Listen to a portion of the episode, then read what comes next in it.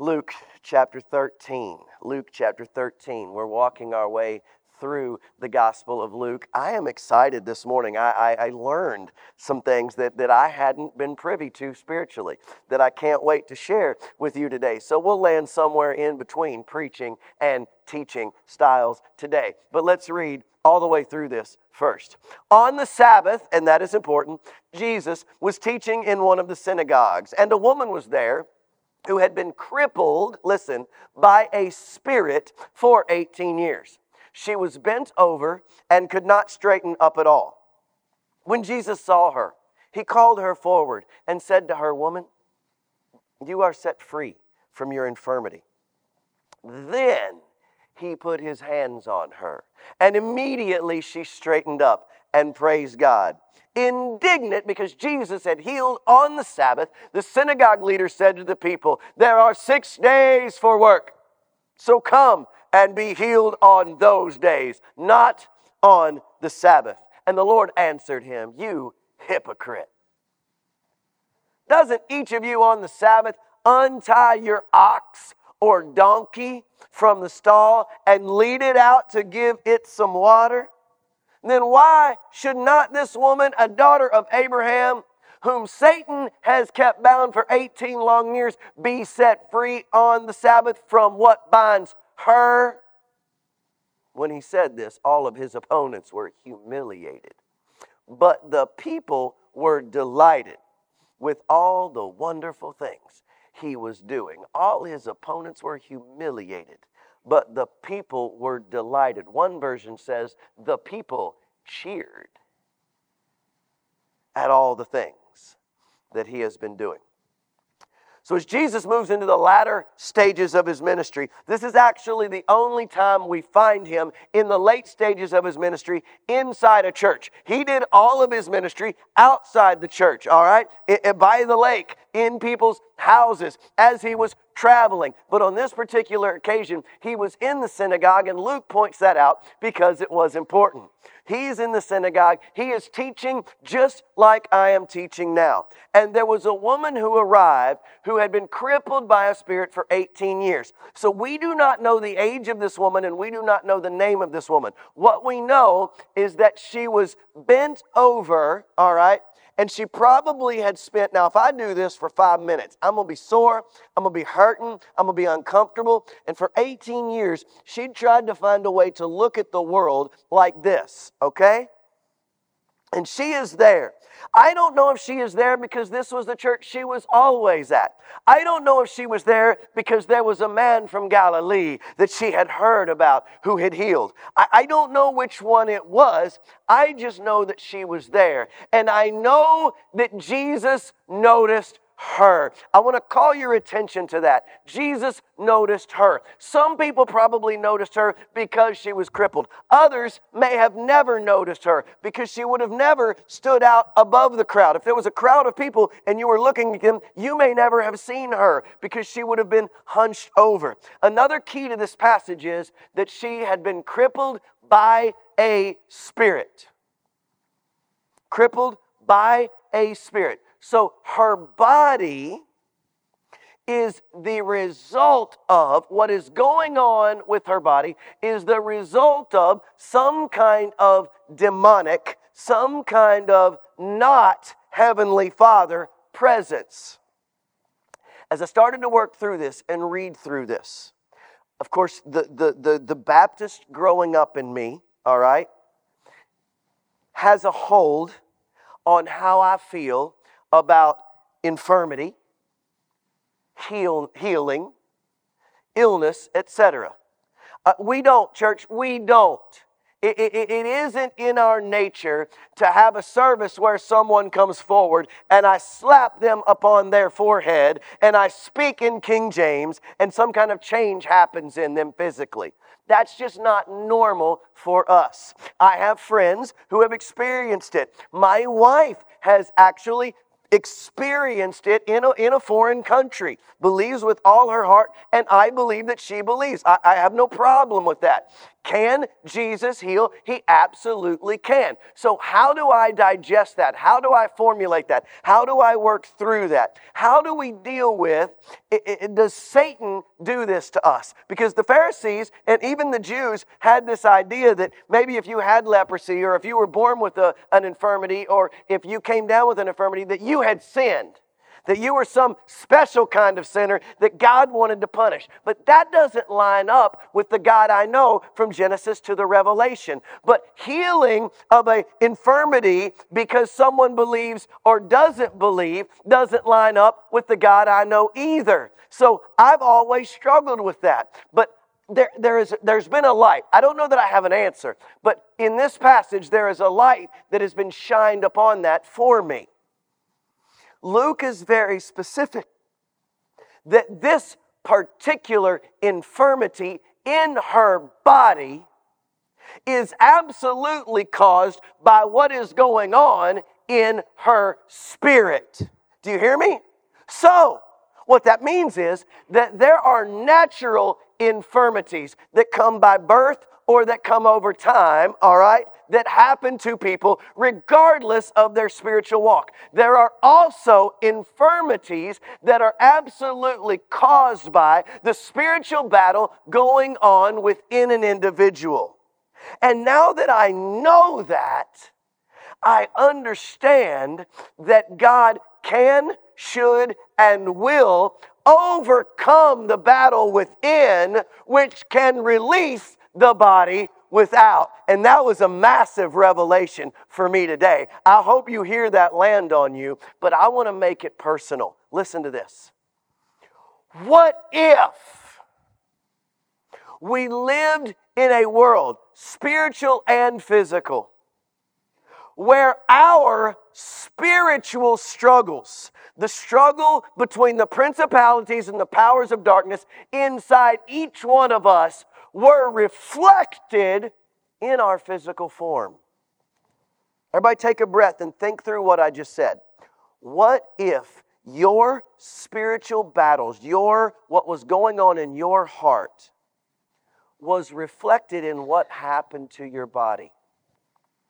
Maybe you're a, a, believer, but you in your heart are paralyzed by fear that you may not be saved. You're paralyzed by fear that you may not be good enough. You're paralyzed by the lie that God may not love you. What if your paralysis in your spirit was manifested in your body and you could only lay there?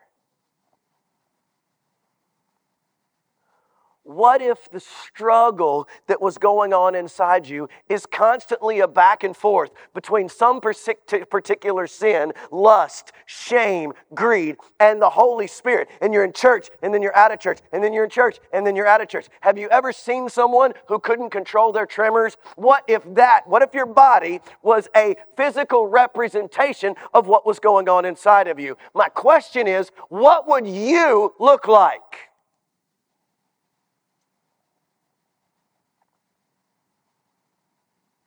What would you look like? That's a, that's a difficult question to ask, but I think it's a valid question to ask. Because then, with this physical form, I think in a way this woman is, is symbolic. She is a representation of the physical power God has over the devil. All right? And it is an example to us that He can take the turmoil, the paralysis, the strife, the stress, the anxiety, the fear, the hopelessness within, and stand us up, free us from our infirmity. The question is, how does that happen? And I love the order of things here. Let's make this real. Jesus saw her. Jesus is about what is going on with you. If he were in this room, he doesn't see on a physical plane like we do. He sees on every plane mental, he knows your thoughts, emotional, he knows your feelings, spiritual, he knows where your soul resides. He can see all things. And so he would notice your pain, he would notice your fear, he would reach out for you because that's what Jesus does. He wasn't in the church simply to teach, he was in the church to reach and to change and to make lives different and to push Satan, the master of this world, out of the people he created for another place and another time and a life that's bigger than this world and than this body. And he noticed her and he said, Woman, you are set free. Now, God can and has spoken and made it happen. We saw it with the centurion from miles away. Your son, your child as well. He can. But he doesn't here. He doesn't here. Woman, you are set free from your infirmity. That could be enough. Never box God. That absolutely could be enough. But in this story, that's not what happened. And the question is, what can we learn from that? Then he put his hands on her. He spoke to her, but then he touched her. She heard of him, but then she connected with him. I believe that there is a massive difference, even in the church house right now, between those who have heard about God and those who have met God. I think there's a massive difference of people in this room for those who have listened to the Word of God and those who have held hands with the Word become flesh. There is a massive difference in the change that comes from just hearing a sermon and actually being touched by God. And some of you hold God at a distance. I am happy to praise you. No, no, no, no, no, no. I'm, I'm not ready for that yet. I want people to see me worship you. I'm not ready for that yet. Max Lucado calls it the rooms in your home. Come on in to my kitchen, God. Come on in to my living room, God. May I see the bedroom? No, no, no, no, no, mm, no, no. I'm, I'm going to keep that for myself. How about the closet? No, no, a couple skeletonitis is in there that I don't need you to see. There's God, I need a place in my life that, that you know, maybe, maybe you don't invade. You know about God. You do not know God because if you are afraid of the life that He can give you as compared to the life that you can bring for yourself, you don't know God at all if you think for a moment that there's any room in your home, that there's any place in your heart that you can design, that you can conquer, that you can fulfill better than He can, you know of God. You do not know God. And I think that is a beautiful point in this story. He says, Woman, you are free. And then they connect, and she knows. Do you know what I want for you today, church? I want you to know, not of God. I want you to know God. And she straightened up. And she straightened up. I love that reference because we call the road of following Jesus the straight and narrow, broad and crooked. That's of Satan. That's the wrong path. But when it straightens and is narrow, that is of God. I love that she was crooked, but she straightened up. I love that her life was bent, but that it is no longer bent. I love that she was imprisoned by her body, but now she controls how she stands because Jesus touched her.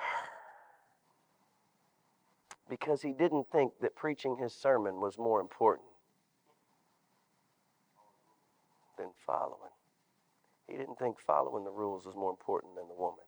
And he makes that abundantly clear. Jesus' heart is pouring out right here. You ever get in those situations, man? I get I, all the time.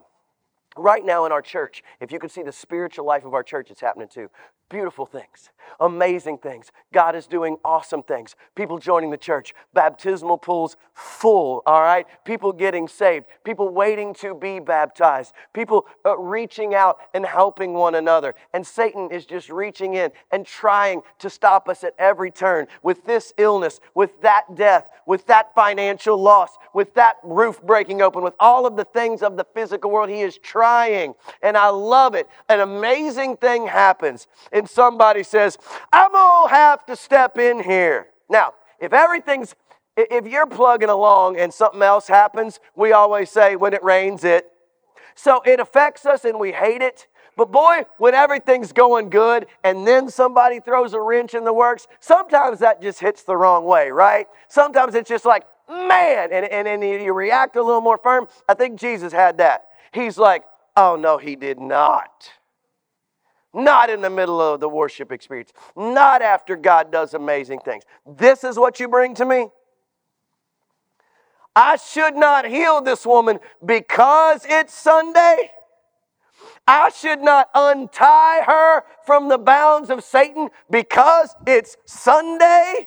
Didn't just two and a half chapters ago I say right to your face, Woe to you, you teachers of the law! You give your mint and your spices, but you have neglected the justice and the mercy. That's chapter 11, verse 42. Check it out. Two chapters ago, he's saying, This is how y'all act. And now you're playing it out as if I orchestrated it. What in the world do you think is better? Me to set this woman free or you to set your donkey free? Don't be an. I would have loved to have said that out loud.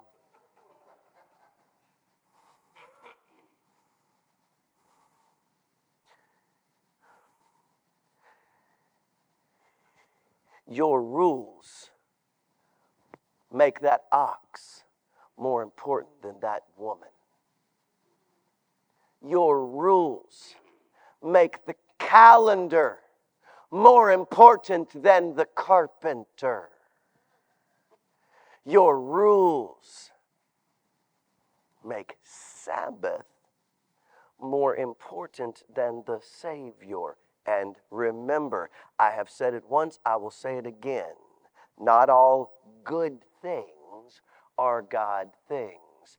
And the Sabbath can absolutely be celebrated on Sunday. It can be celebrated on Saturday. It can be celebrated on a day that does not end with S and still ends with day. That's all seven. The real key to Sabbath is who has your ear. And who has the Pharisees' ear is Moses and the prophets and the first five books of the Bible, and the memorization that they have put in, and the time that they have put in, and the dedication that they have put in, and the power that they have put in, and the oh, wait, this became about me. And the minute it becomes about us and not about Him, it's sinful. Immediately, she stood up and praised God. The ruler became indignant. Man, I hate when great things happen and people get ticked off. That I, am so glad, church, that we are we are past that. It still happens some, but we are past all that stuff, man. Uh, uh listen, children running up and down these aisles, us having to replace carpet every six months because there's you know coffee stains everywhere. I will take that to no children running anywhere. Hey, comes with the territory. I mean, you know. I love this right here. I love this right here. Now, I, I, don't, I don't believe, I don't believe, I don't believe we ought to revel in other people's failures. I don't, all right? But sometimes, just sometimes, we get a little excited when people we don't care for or things we don't care for don't go the way they should for them. I saw a lot of that yesterday. We are all Tar Heels.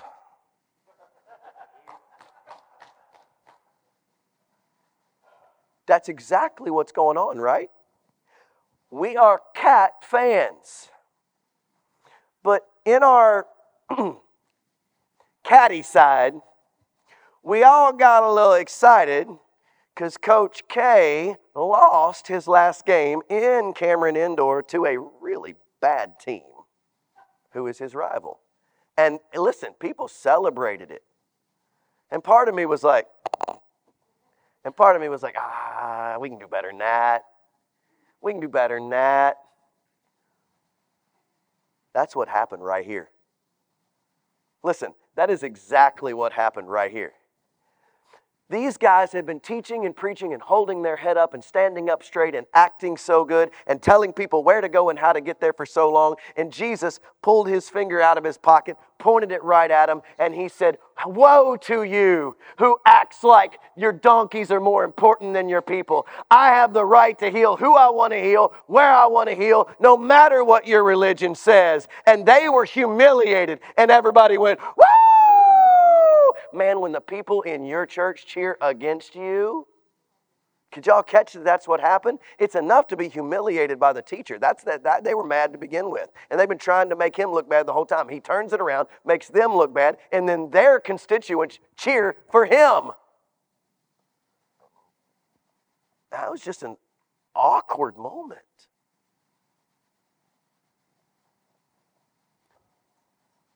We need to be acutely aware to celebrate and focus on the things of God. To see where God is doing work and do it with Him. To see where Satan has his talons and to reach out and say, Not today. Greater is he that is in me than he that is in the world. We have to learn to recognize that that is not of God. And I believe that. But if you'll ask Job, there is some suffering, there are some infirmities, there are some things that occur that are absolutely of God's allowing. Absolutely. You can't biblically say otherwise. God allows pain and suffering so that all things work together for the good of those who love Him. The closer we get to God, the more our spirits will begin to discern by His leading which is which. And when we get there, we may well see people healed not because their back straightened up but because the Satan that was pulling them down is no longer there. What if she was straight to begin with? That's the way God made her. Satan pulled her down. And Jesus said, Not today. What's pulling you down? What's bending you over? What's causing you from not standing tall? Not today, Satan. Jesus wants you to stand tall. I believe that. He wants to set you free. And if you know the truth, the truth can set you free. What a fun, fantastic, challenging story. For you, for you, I just need to know what's got you all bent out of shape? What's got you all bent out of shape? Bring it to Jesus. I promise you, He sees you. And He reaches for you. How will you respond? Let's pray. God, I thank you for your word and I thank you for the newness that you that you gave to me as as as as I looked through, as I studied, as I listened to your spirit, as I read this passage. And I hope today that that that the clarity occurred, that that that profoundness occurred because of your will and your way. I hope that everyone in the room knows something they did not know and something that brings glory to you and brings health to their relationship with you. I thank you for that word. I thank you for our visitors. I thank you for our church members. I pray heavily for those who could not be with us today. And I know, God, beyond a shadow of a doubt, we're going to have a full church. We're going to have, we're going to have full pews. And, and, and our next few months are going to be figuring out what to do with all the people you are sending us and how you are going to handle it, God straighten us, set us free. In Jesus' name.